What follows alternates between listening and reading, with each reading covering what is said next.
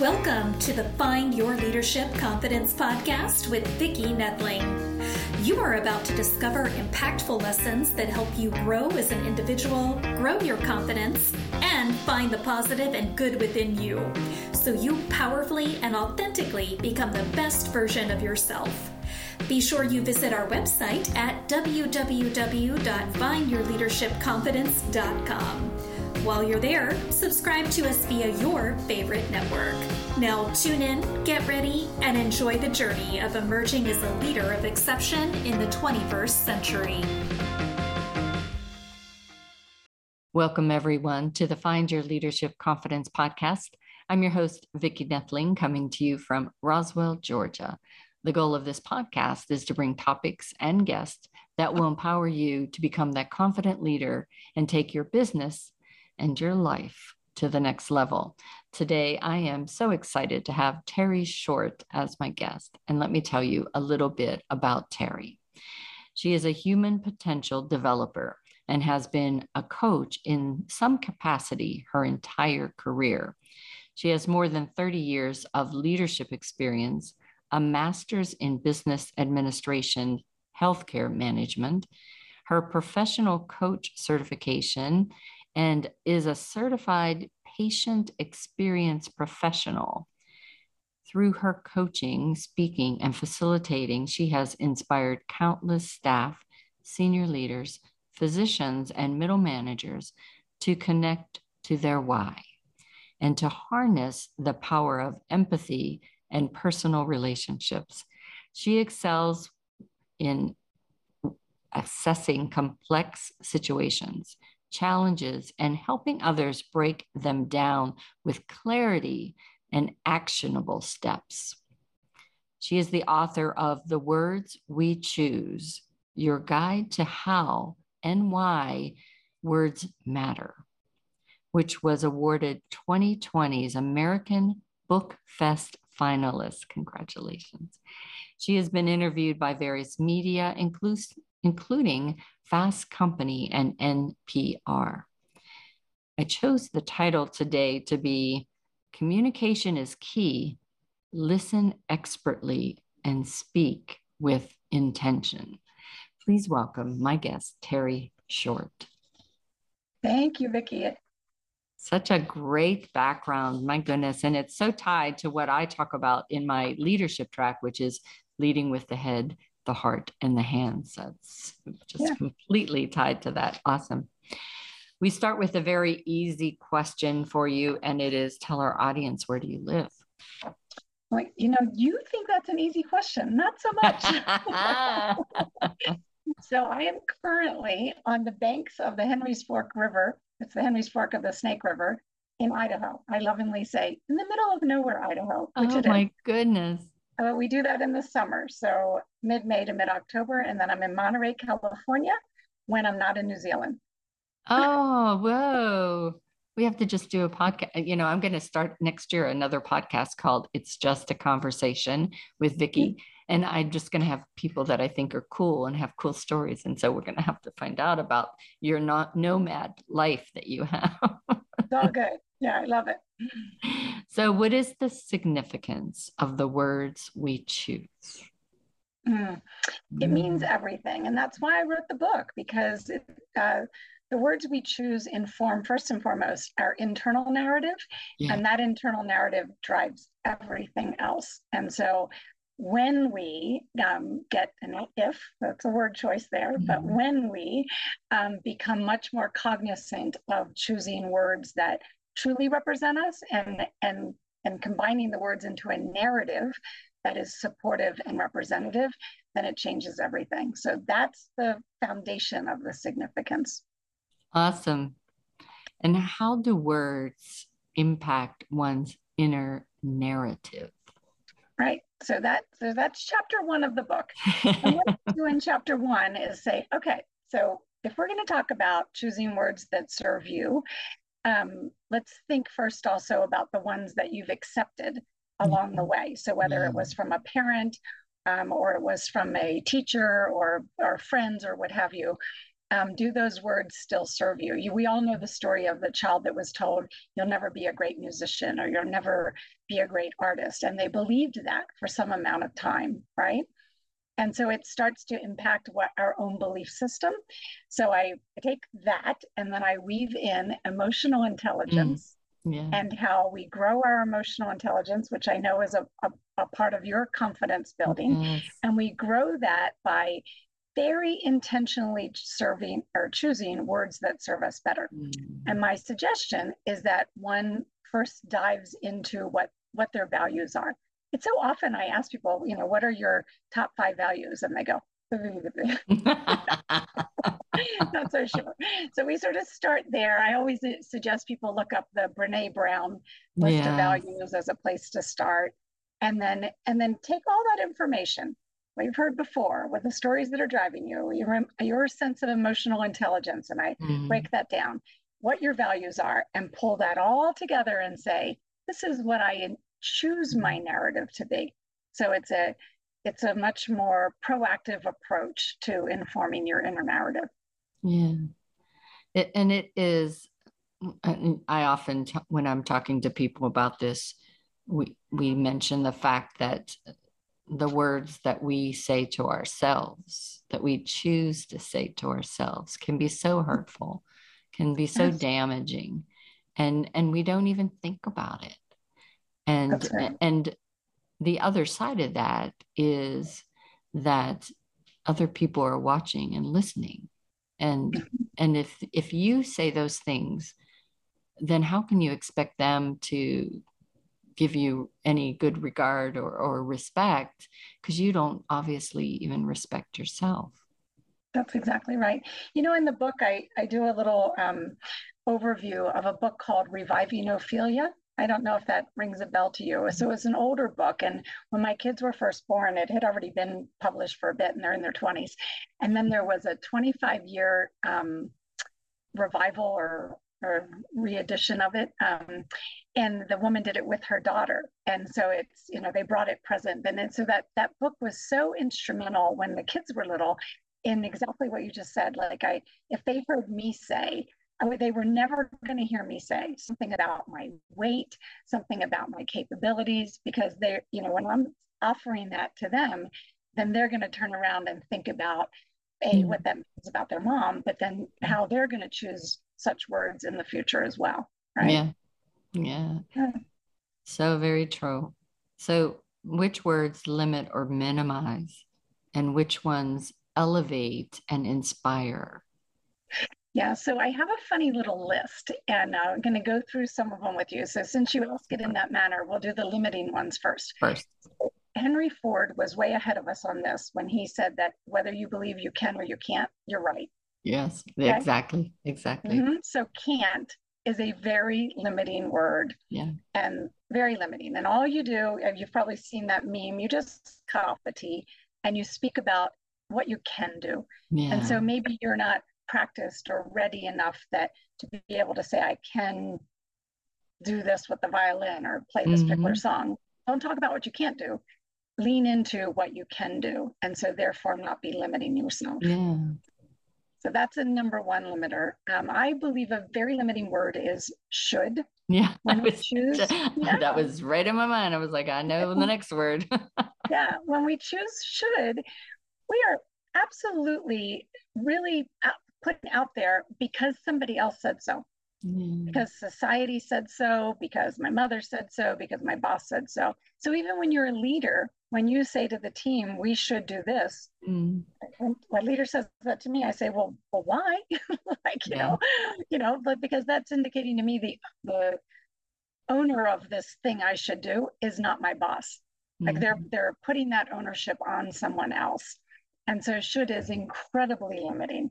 Any way you slice it, it's very, very limiting. So I encourage people to think about what they want to do or what they what their desire is, not what they believe they should do. Yeah, one of my coaches um, said instead of saying should, when you're trying to coach or instruct, you you should you should there you go go you would use the words in my experience and mm-hmm. therefore it's not pushing on your style. It's leaving it open to discussion, if you will, whether or not you use it.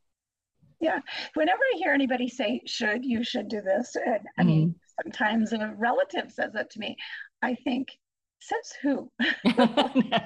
like, you, are not the boss of me.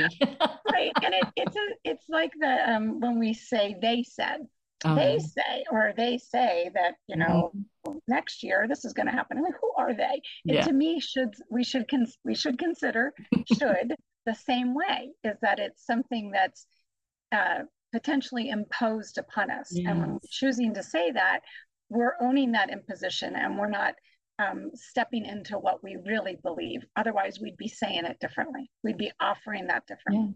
Yeah. And and we would never grow and develop. Okay. I I'd like to often think about um, everything that we do. It has internal GPS, and yes. if you are shooting everybody, then yes. you you may not come across a better more efficient, more fun way to do something exactly because it's what you where sh- you should do and and therefore the creativity and innovation is kind of squashed down. Yes, absolutely. Yes. So I'll offer at least one more, and that's but. But no. Very limiting. yeah, very limiting. It's just chops off whatever that thought was, whether it's your own. When sometimes we we speak in terms of our own things. I, you know, I I'm here to share my presentation of the project we've been working on for the last six months, but we're not going to be able to. And I've just like I've just diminished Everything. what I'm about to do and the work that I've been doing. Right. So sometimes mm-hmm. we do mm-hmm. it to ourselves, and sometimes we're not expertly listening, as per the title, when someone says, anything and we offer but we're mm-hmm. severing that thought process right yeah. I, I one of my talks i mentioned that i part of my way of developing though as a leader was i had my very first supervisor in my first job always gave me butt reviews and in those early days, I always was so frustrated. I thought, oh God, if I could just get a review without that but. good, good, good, good, but. And then I realized that all those buts weren't adding pounds to my hips, but they actually were sharpening my tools to um, be better. So it, it, I guess sometimes it's how you use the but, but maybe there was a different word she could have used to sharpen my tool here's the different word. The replacement yeah. word is end. You're doing particularly well at this, Vicki, and you know, or you know, executed such and such well. Mm-hmm. And she wanted to say, but you missed an opportunity to do this, or whatever that was. I'm assuming it was something along those lines. Instead, yeah, very much so.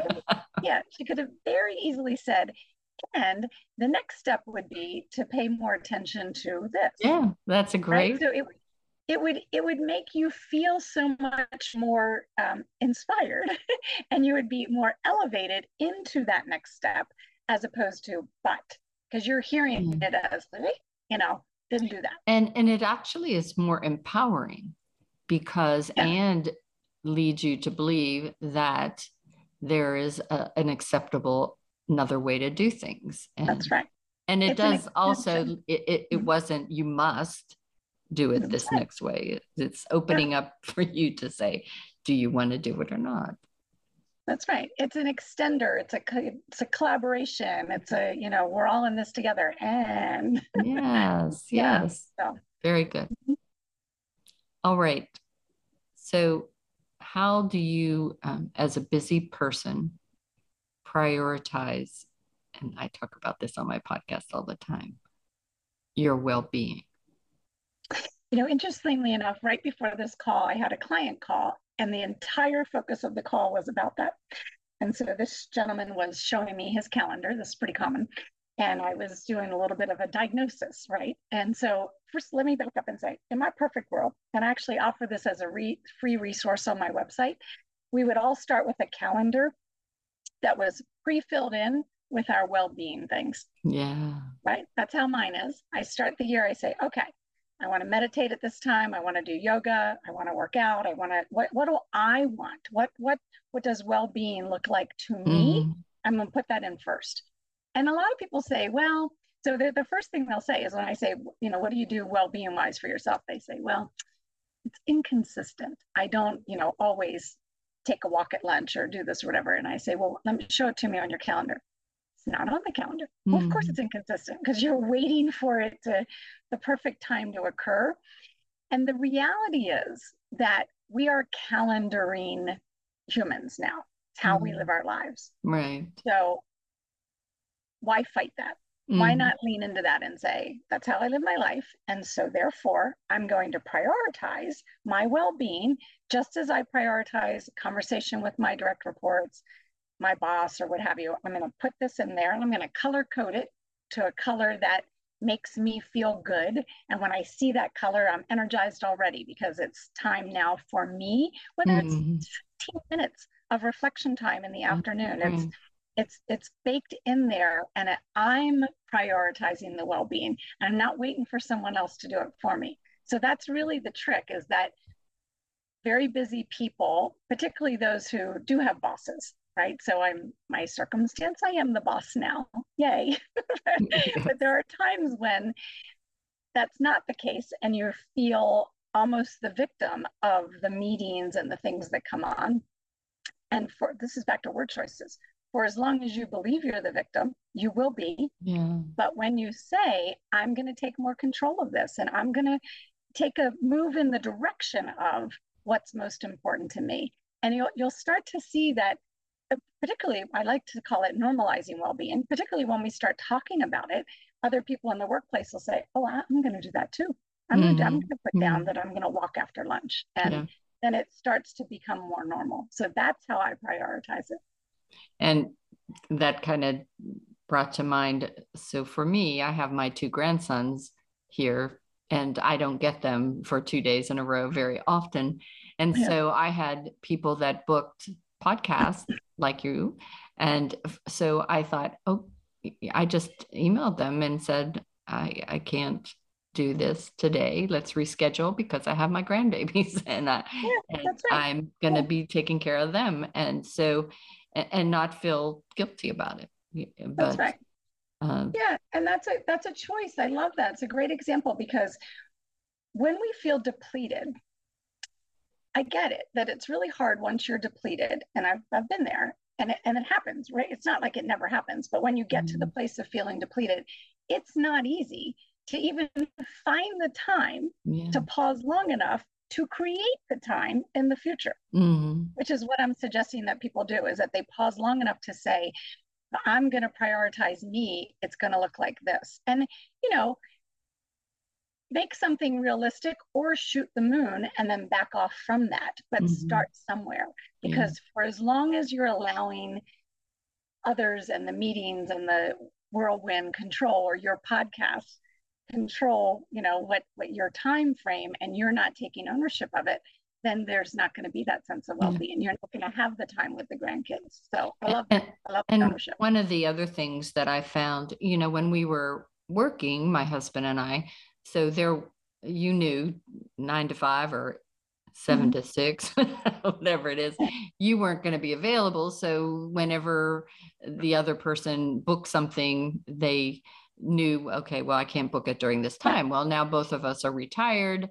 Uh, i have a, a, a warped sense of what to do during retirement in his mind. But i now calendar invite him to things.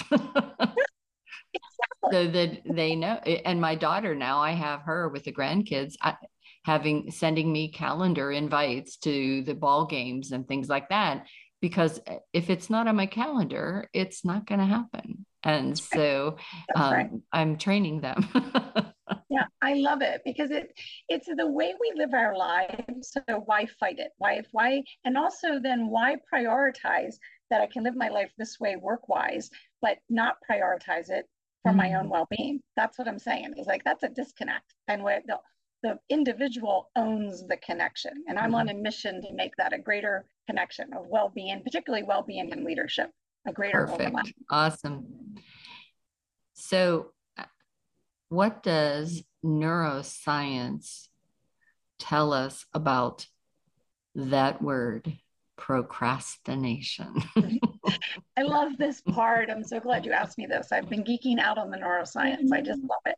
I did a neuroscience uh, uh, neuromindfulness certification, and I learned so much. I just, I, I think everybody should do it. Yeah. anyway, so what it, what basically, here's the bottom line of what it teaches us: that procrastination is irrational.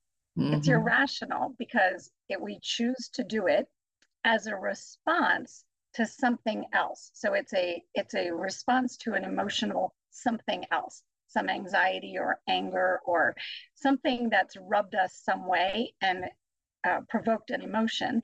And so we choose to procrastinate because it's a it's a short fix to it. Like I'm I'm not going to do that because you know so and so told me so or I don't have to or mm-hmm. you know mm-hmm. anything that makes me feel better to put it off and it's a momentary feeling a, a better feeling. It's they might think it's hard. Yeah, that's right. Because I'm because I'm afraid or I think I'm incapable yeah. or it's hard yeah. or whatever. So I it's irrational. It's an irrational response because we're choosing yeah. to do something that's go we already know is going to make us feel worse. right? We know that. So there are there are steps that um, that one takes to combat that. And you know, it's it's a spectrum. People procrastinate kind of on a spectrum. Like you and I probably would place ourselves somewhere different on the spectrum. And at any given time in our lives, based on what we have going right, on, right. grandkids are here, what have you, where we move on that spectrum. And and it, the very first thing to understand, though, is the neuroscience part, is that it's an irrational response. So ever since I've learned that, I think to myself when I'm choosing to procrastinate on something, I think, oh, I get it now. I'm choosing this irrational approach. like I'm choosing to be irrational and I don't want to be irrational. So that in of itself has helped me kind of rethink and reprioritize yeah. things that I want to focus on. Oh, so good. Yeah. So it's time for rapid fire. And uh, so, what makes multitasking a myth? Oh my gosh. It's because we op- multitasking makes us use two different sides of our brain. Mm-hmm. So we're actually task switching is what mm-hmm. we're doing. And the, the best articles about this are the articles about um, distracted driving. There are a lot of them, and they absolutely straight up prove you, you will not even go to change your radio station once you read such articles because the concentration to do one task and then task switch to the other one, that's where memory suffers. It's where the connection of the focus suffers. And so it's a myth. It's a yeah. myth that we do it. So what we, many of us, what, when I first heard this, Vicki, I was like, wait a minute. First of all, 3% of the human population can effectively multitask. So I thought, oh, well, maybe I'm part of that. like, like my immediate thought, right? That is not true. And so what we're what we do, those of us who can handle many things, you single task masterfully. You single mm-hmm. task really, really well. You go this thing, get it done, cross it off, and I do this yes. thing. And so it seems like you're doing multiple things, but you're really single tasking masterfully. Yes. Yeah. Yeah, I can't walk and chew gum at the same time. what are some key strategies, though, to getting things done? Mm. All right. Well, I made up an acronym for that, and that it's FAST. So focus, align, and single task. So let's say you're back to your calendar and now you're you're so good at calendaring that for anything that's a must do, you've also blocked the prep time to do that thing. And now I'm in that prep time, comes up on my calendar and I say, okay, here's what I need to do. I need to focus. And when I say focus, I might actually do, I don't know if you're familiar with mudras. This is a mudra, like a hand something. This is the mudra for focus. So I might take three deep breaths to move myself from what I was just doing, being on the podcast with oh. you, to move me to focus now and get my mind oh. and heart all in the right place, right? And so I'm going to do three deep breaths, less than a minute, I'm going to spend less than a minute, right, to focus. And then I'm going to align with what it is I intended to accomplish during this time. And then I'm going to single task. I'm going to go like this, laser focus on hmm. this, and I'm going to single task. That's great. So focus, yeah. align, single task, F A S T. Yes. And so, how do busy people, particularly leaders, juggle competing demands? And we, you know, you're called pulled five different ways. Yes. And that's never going to change. And yeah, so that's gotten worse over time. We have the information overload makes it makes there be more competing things, and we we can't change that. But what we can change is our approach to those things. So I'm going to paint the picture for your audience that's listening in. So mm-hmm. think about a teeter totter. So you have a teeter totter, and on the teeter totter you have geometric shapes. So big. These are all your competing demands: big triangle, big circle, three little balls, a star. So you have some paint the picture of some geometrical mm-hmm. shapes on the teeter totter. And based on all those shapes, you got a big trapezoid on the end, it's it's teetering, right? It's the way then and we have this sense that a false sense in my mind that our job is to keep it balanced. And that's how we set about handling, let's say, competing mm-hmm. demands. Well, I suggest we're going about it all wrong, particularly in this information age and with so many competing demands first of all, there's a whole art to deciding what gets to be on that bar. Are you de- delegating properly? Are you saying no properly? Mm-hmm. Are you reducing the size? Let's say it's a big uh, circle on the end, but it's really three smaller balls that you can break down. So there's like the reorganization mm-hmm. of the things that are on the bar. But the key is that once you learn to center yourself, calendar properly, really get yourself aligned, then I propose you choose to be the fulcrum. So right now we say we always put the fulcrum in the middle mm-hmm. and we say, well, all this craziness happens and it can teeter one way or the other. What I'm proposing is that by way of being very intentional about calendaring your time and then being fast when you get to that time, focused, aligned, and single task, be the fulcrum. Move yourself to that which you desire to accomplish. Yeah. And, and that's how you juggle the competing demands. Oh, very good. Very good. So it is time now for us to share my screen. So if you have been listening in and have not taken notes, that's shame on you. But uh, it, it is time to get that pencil and paper if you're just listening in. And I'm going to share her contact information. And if you um, aren't where you can do that, if you're listening in your car or driving, it, all this information will be on my YouTube as well as my website so you can see. So you can go to her website, which is https colon forward slash forward slash www dot thrivingleadercollaborative.com. Again, thrivingleadercollaborative.com. She can be found on Facebook, Instagram, and LinkedIn by her name, Terre Short. And I'm going to let her talk to you about the few things that she has um, as a call to action. Thanks, Vicki. Well, first of all, on the website, thank you for saying that um, so clearly. It's a long one. Um, on the website, there are lots of free resources. One is the first chapter to my book that you awesome. can download for free. But the calendar template I mentioned, uh, lots of different articles and resources for the um, prioritization and the informational multitasking and all that. It, there's just tons of resources there. And we pull that all together once a year in an annual retreat, which is coming up September 14th to 23rd of this year in Estes Park, Colorado. And mm. I'd love to do a special offering for your listeners alone and call that call that confident me. We'll make we'll make a code confident me for 30% off of attendance to the retreat where we're basically going to do three things there. We're going to um, prioritize well-being and hmm. make, make sure that everyone knows what that's all about. We're going to refine spiritual and, and intuitive intelligence, and we're going to elevate one's inner narrative. That's those word choices. So that's how we pull it all together in, a, in an immersive weekend. Awesome. Again, that is September 14th to 17th, three nights in Colorado. Mm-hmm. Mm-hmm. And uh, you can get this information by going to uh, thrivingleadercollaborative.com, as we mentioned mm-hmm. earlier. And if you use the code confident me, you can get 30% off until, um, you know, well, she's going to probably sell out. So uh, act quickly. you shared so many great tips and information. It's been just a joy to have uh, this time uh, converse, have a conversation with you about everything.